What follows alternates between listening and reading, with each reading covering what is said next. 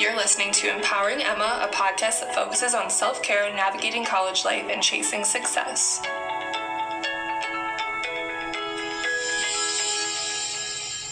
Hello, everyone. This is my third episode, and today I'm going to be talking about mental health. Um, I'm going to talk about my experiences, and then I also want to talk about things that are going to help you overcome challenges that you may have with mental illnesses. I'm going to be speaking mostly about anxiety because that's something that I have and I know the most about, but this is stuff that can also be applied to any other mental illness or just health in general. So, this is a topic that I knew I wanted to cover since I started the podcast. I just wasn't sure if I would be brave enough to open up and share my experiences with that. But I feel like it's important, and so I'm going to be doing it today. So, I first became aware of my anxiety when I started middle school. It was first um, kind of just like a test anxiety, which I feel like a lot of people tend to get. I was stressed out about having suddenly lots of homework and lots of classes compared to elementary school. Um, I had just kind of like the typical anxiety symptoms. So I would be hot, I would be sweaty, I would be shaky, my heart would pound, I would feel sick. One of my things that I struggle with anxiety is I get so nervous that I tend to make myself sick. So that's when it started. Um, when I got to about eighth grade, I went on a trip to Washington, D.C. with the school. And that was my first time basically flying by myself. And I got really sick on that flight.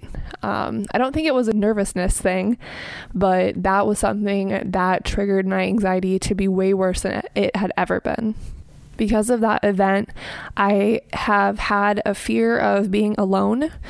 Um, it can be alone driving in the car, it can be sleeping alone, it can be being in a house alone, all from that one event, which might not make sense to some people, but in my anxiety head, it was a trigger. And I feel like a lot of people have anxiety based on something that has happened to them, and that is the outcome of that event.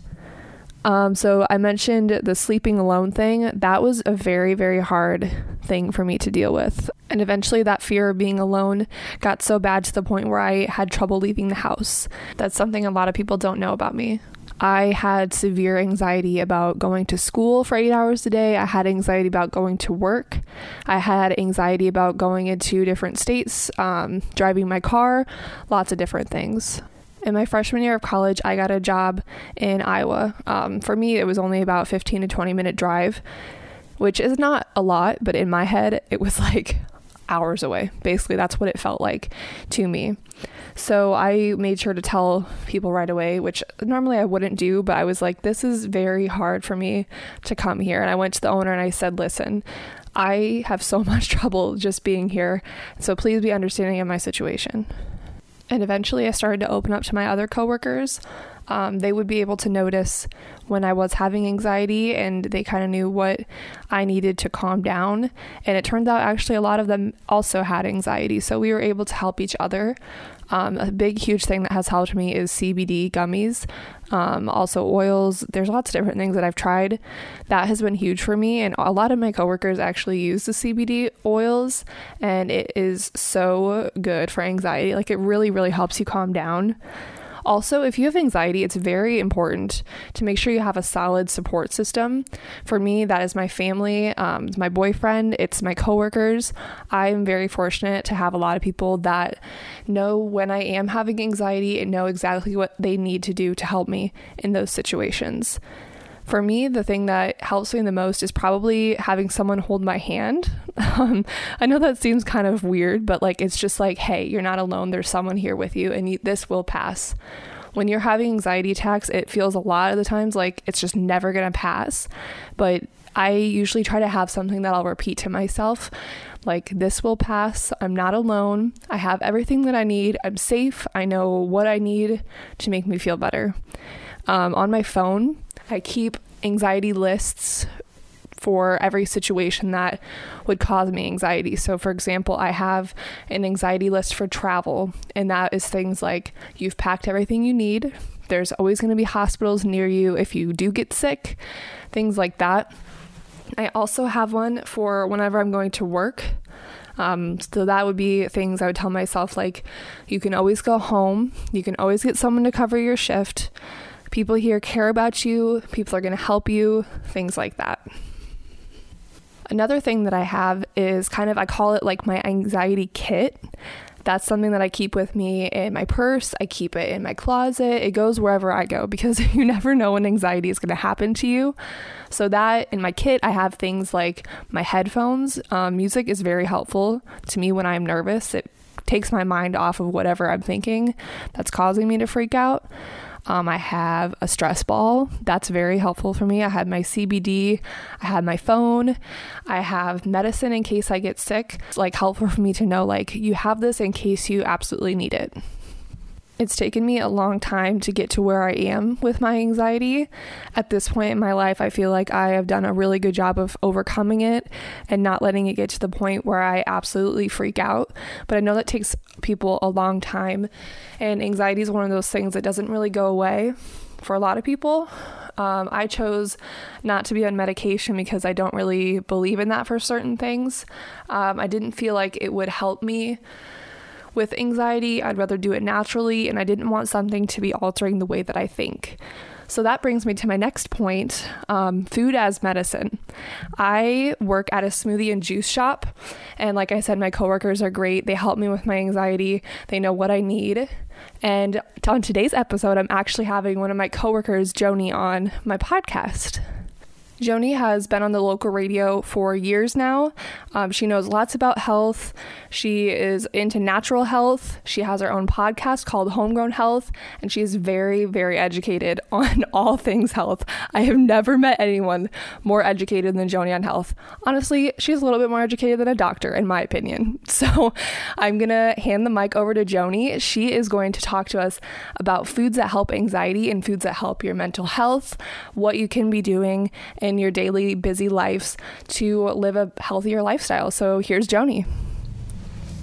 Hey, Emma, thank you so much for having me on your show. I love your new podcast, and I was so moved when I listened to your first one about anxiety because working together, we have certainly covered that topic a whole lot. And we've talked about the gut microbiome, um, how what we put into our gut, and how the condition of our gut affects our neurology, how our gut is our second brain.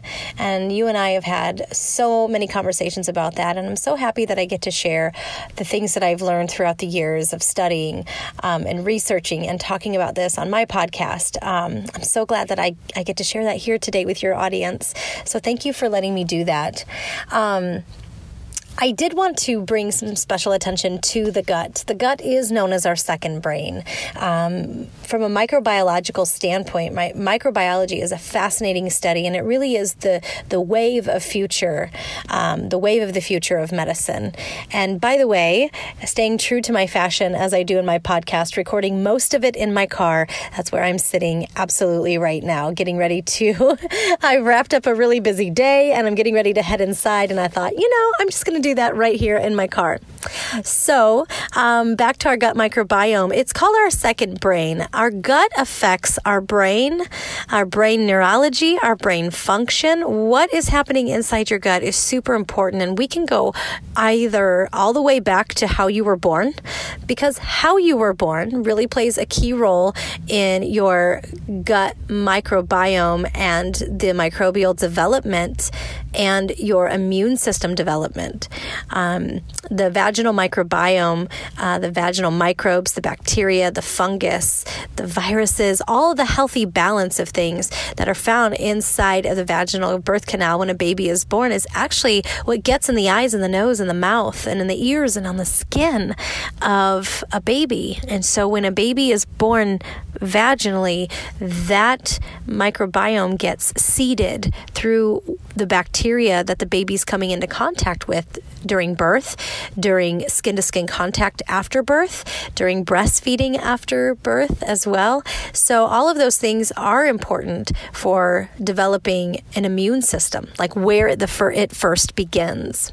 In fact, there are components in breast milk called oligosaccharides that don't really have any use, like human use, uh, nutritionally. And then when they once they started looking at it more closely, they realized this would be the study of you know microbiome medicine Um, and these studies are all out there in the internet land somewhere. I've definitely read all of them. Um, they're super easy to find once you start searching through PubMed.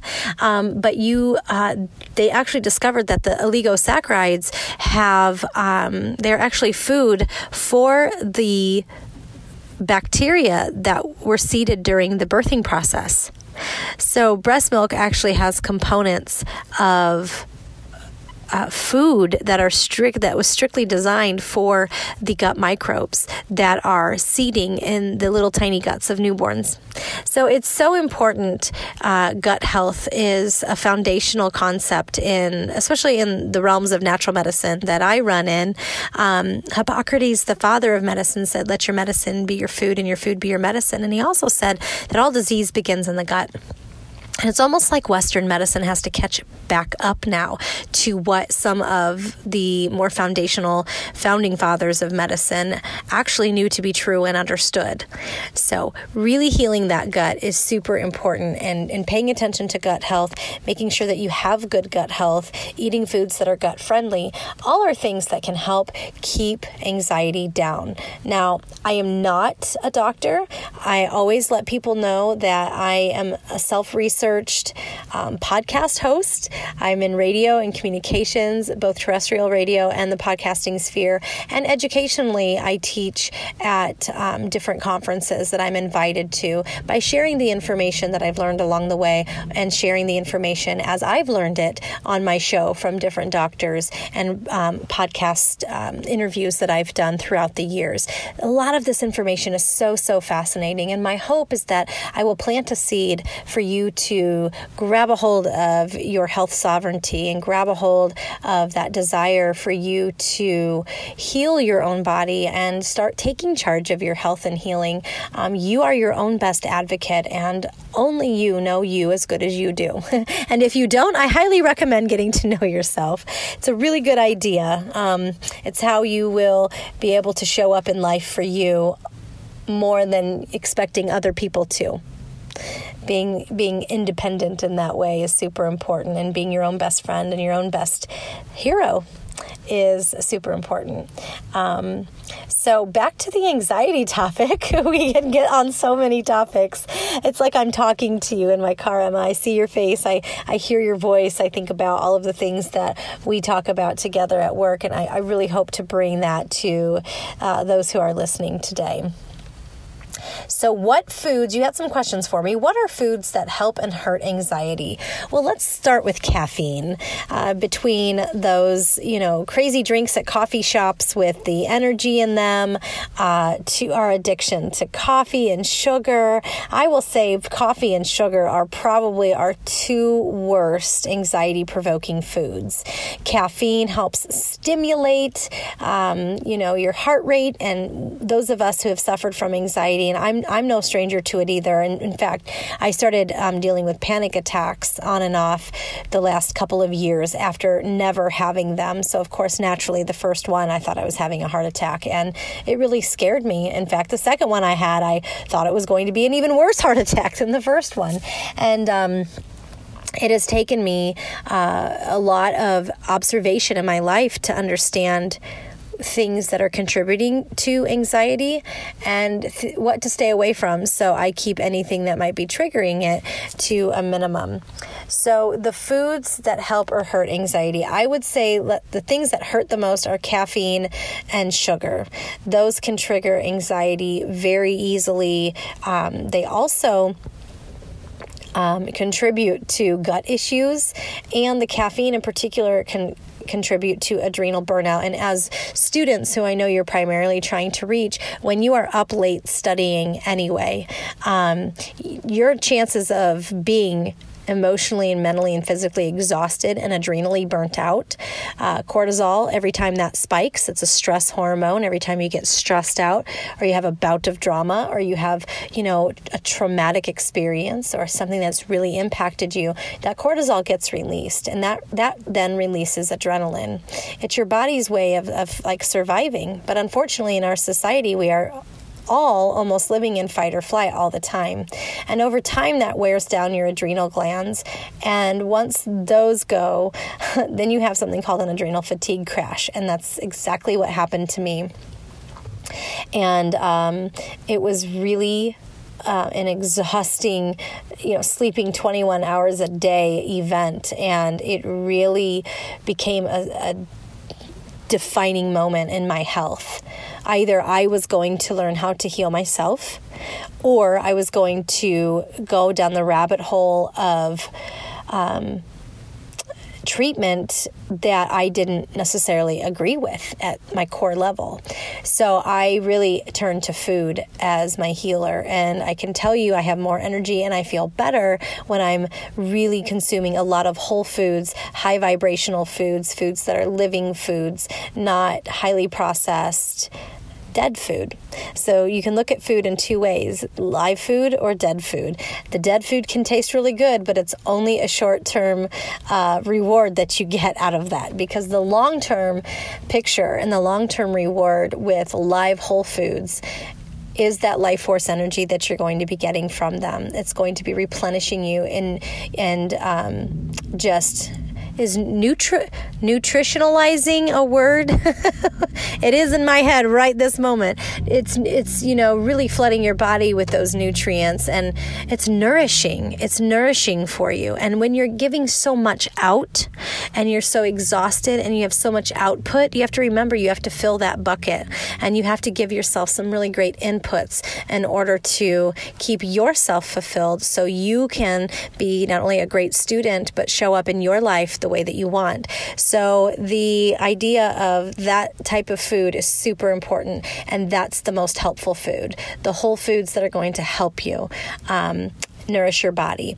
And as you heal your gut or you start feeding your body foods that are actually really calming for your nervous system, things like, for instance, lemon balm is a tincture that you can get. It's super great for your liver and it also helps to calm down that nervous system. Ashwagandha is another one. It's an Ayurvedic herb that's also an adaptogen it helps to displace that cortisol. So when you get those cortisol spikes, it can really help you calm down. I like to take ashwagandha before bed, and if I know I'm having a really stressful day, I take some in the morning as well. And then there's the good old CBD gummies that Emma mentioned on her first episode.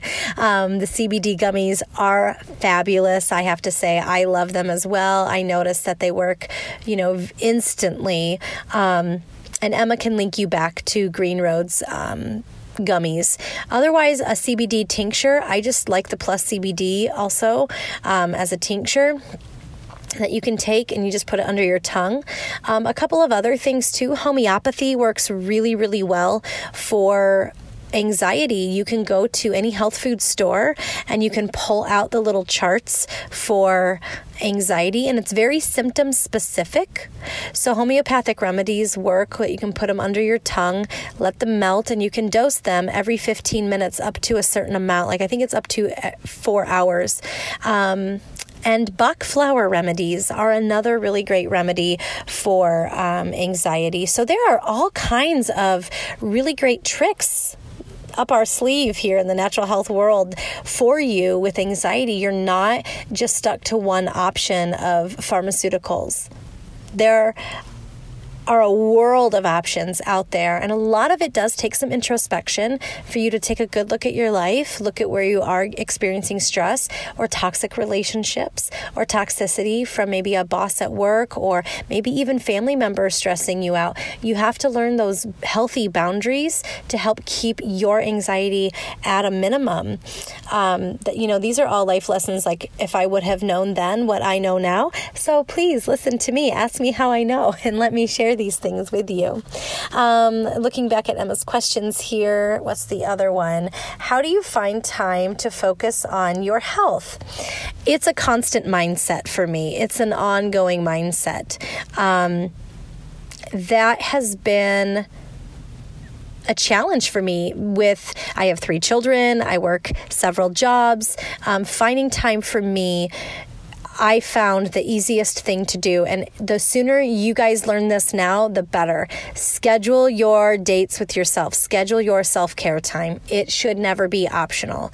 I always have self care first thing in the morning. I give myself 12 minutes, exactly 12 minutes to meditate.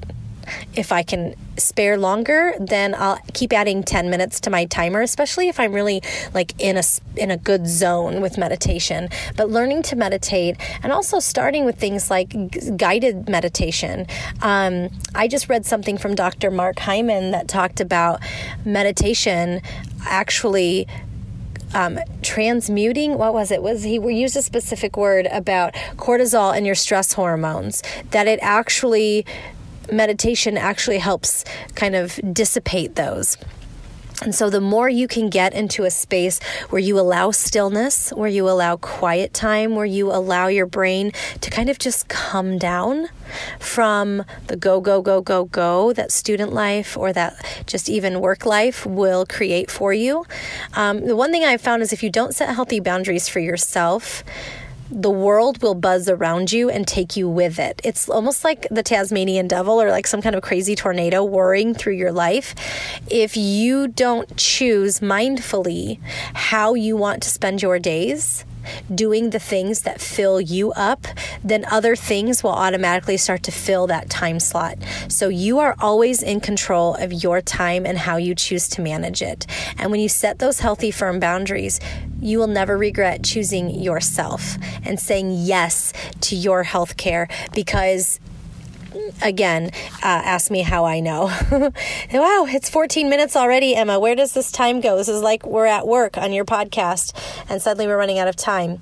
Um, what are your small things that you can incorporate? Into your life to promote overall health and wellness. So, again, I, I, think I answered some of that with making sure that you schedule your you time, your self care time. I always do mine first thing in the morning, even if that means I have to get up before everyone else in my household, just to make sure that you get that time. Get time to promote stillness and relaxation and really look at your health as a valuable commodity that will add to where you want to go in life and how you're going to reach your goals. Self care should never be optional. Always remember that if you don't put your own oxygen mask on first, you can't help other people. And healing our own things first is always going to be uh, what's at the forefront. And it's not selfish. Self care is not selfish. It's a necessity. And as long as you remember that, you will be about 10 steps ahead of other students, especially if you're in a competitive, um, in a competitive field of study or field of work, you will always have the advantage because you have learned that very key component. And let's see, last question. What are some activities that promote good mental health? Okay, yoga is huge. I love hot yoga. Um, yoga gives you a space to practice that meditation. Now, meditation doesn't just have to be you sitting there, like, you know, with your legs crossed and your elbows on your knees going, um. a lot of people think that's what it is, but it's not. Actually, you can be meditative and mindful anywhere you are. And it's just a matter of being able to kind of shut out some of the noise and just kind of really tune into yourself and be like, and, and really be present. Meditation is really um, part of part of meditating is being very aware and super present in the moment you're in. You're always going to get more out of those moments. It's so much easier for you to be focused 100% of the time for 15 minutes than it is for you to be multitasking and only giving a portion of your energy and focus in several different directions again ask me how I know. Thank you so much for allowing me this this time and space to um, be able to share some of these insights. Um, some other activities, making sure that you exercise, making sure that you get out in the sun. Sun and nature is part of who we are. Being in nature really helps to calm your nervous system almost as if by design. We were somehow connected so divinely to all of everything that is outdoors. Um, finding a calm space and allowing that stillness, that's an activity that is really important. And most importantly, finding the things that really define who you are, really enjoying yourself and, and learning to schedule fun times, things that you really love doing. Or if you don't know quite who you are yet, go and figure it out.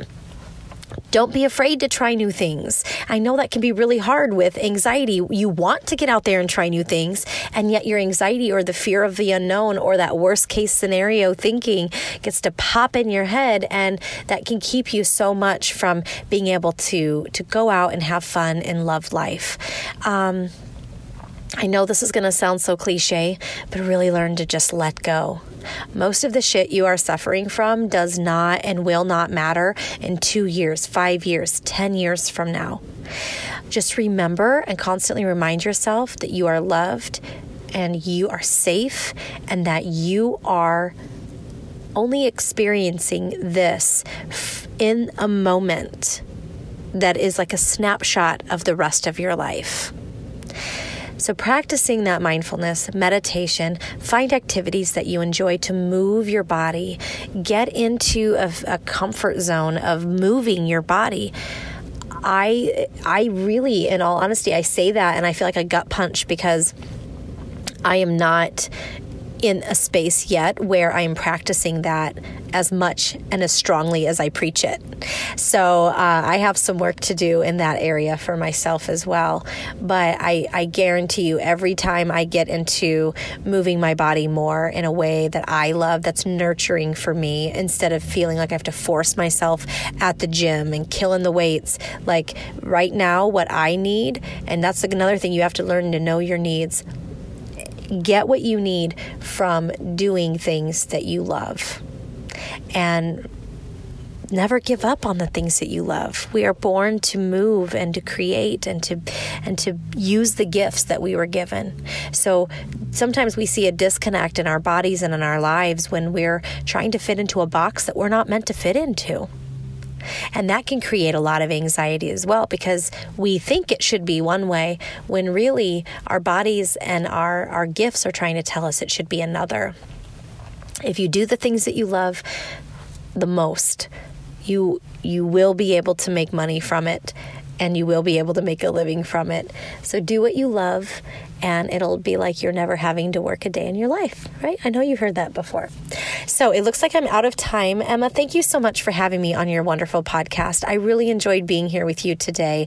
And I hope that you and everyone else will listen to my podcast, Homegrown Health. You can find it on SoundCloud, iTunes, Stitcher, or wherever you listen to podcasts. I look forward to helping you in any way. So if you want, you want to email me or reach out to me, I'm on Facebook um, as Homegrown Health. I'm on Instagram at the only just Joni, or you can email me at homegrownhealthradio at gmail.com.